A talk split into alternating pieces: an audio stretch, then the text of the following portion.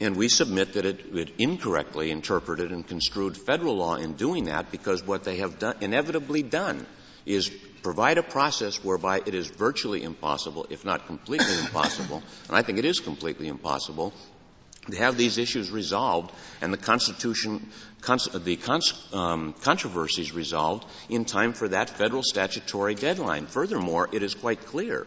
We submit that the process has changed. Well, if your concern was with impossibility, why didn't you let the process run instead of asking for a stay? Well, because we said we, would find out.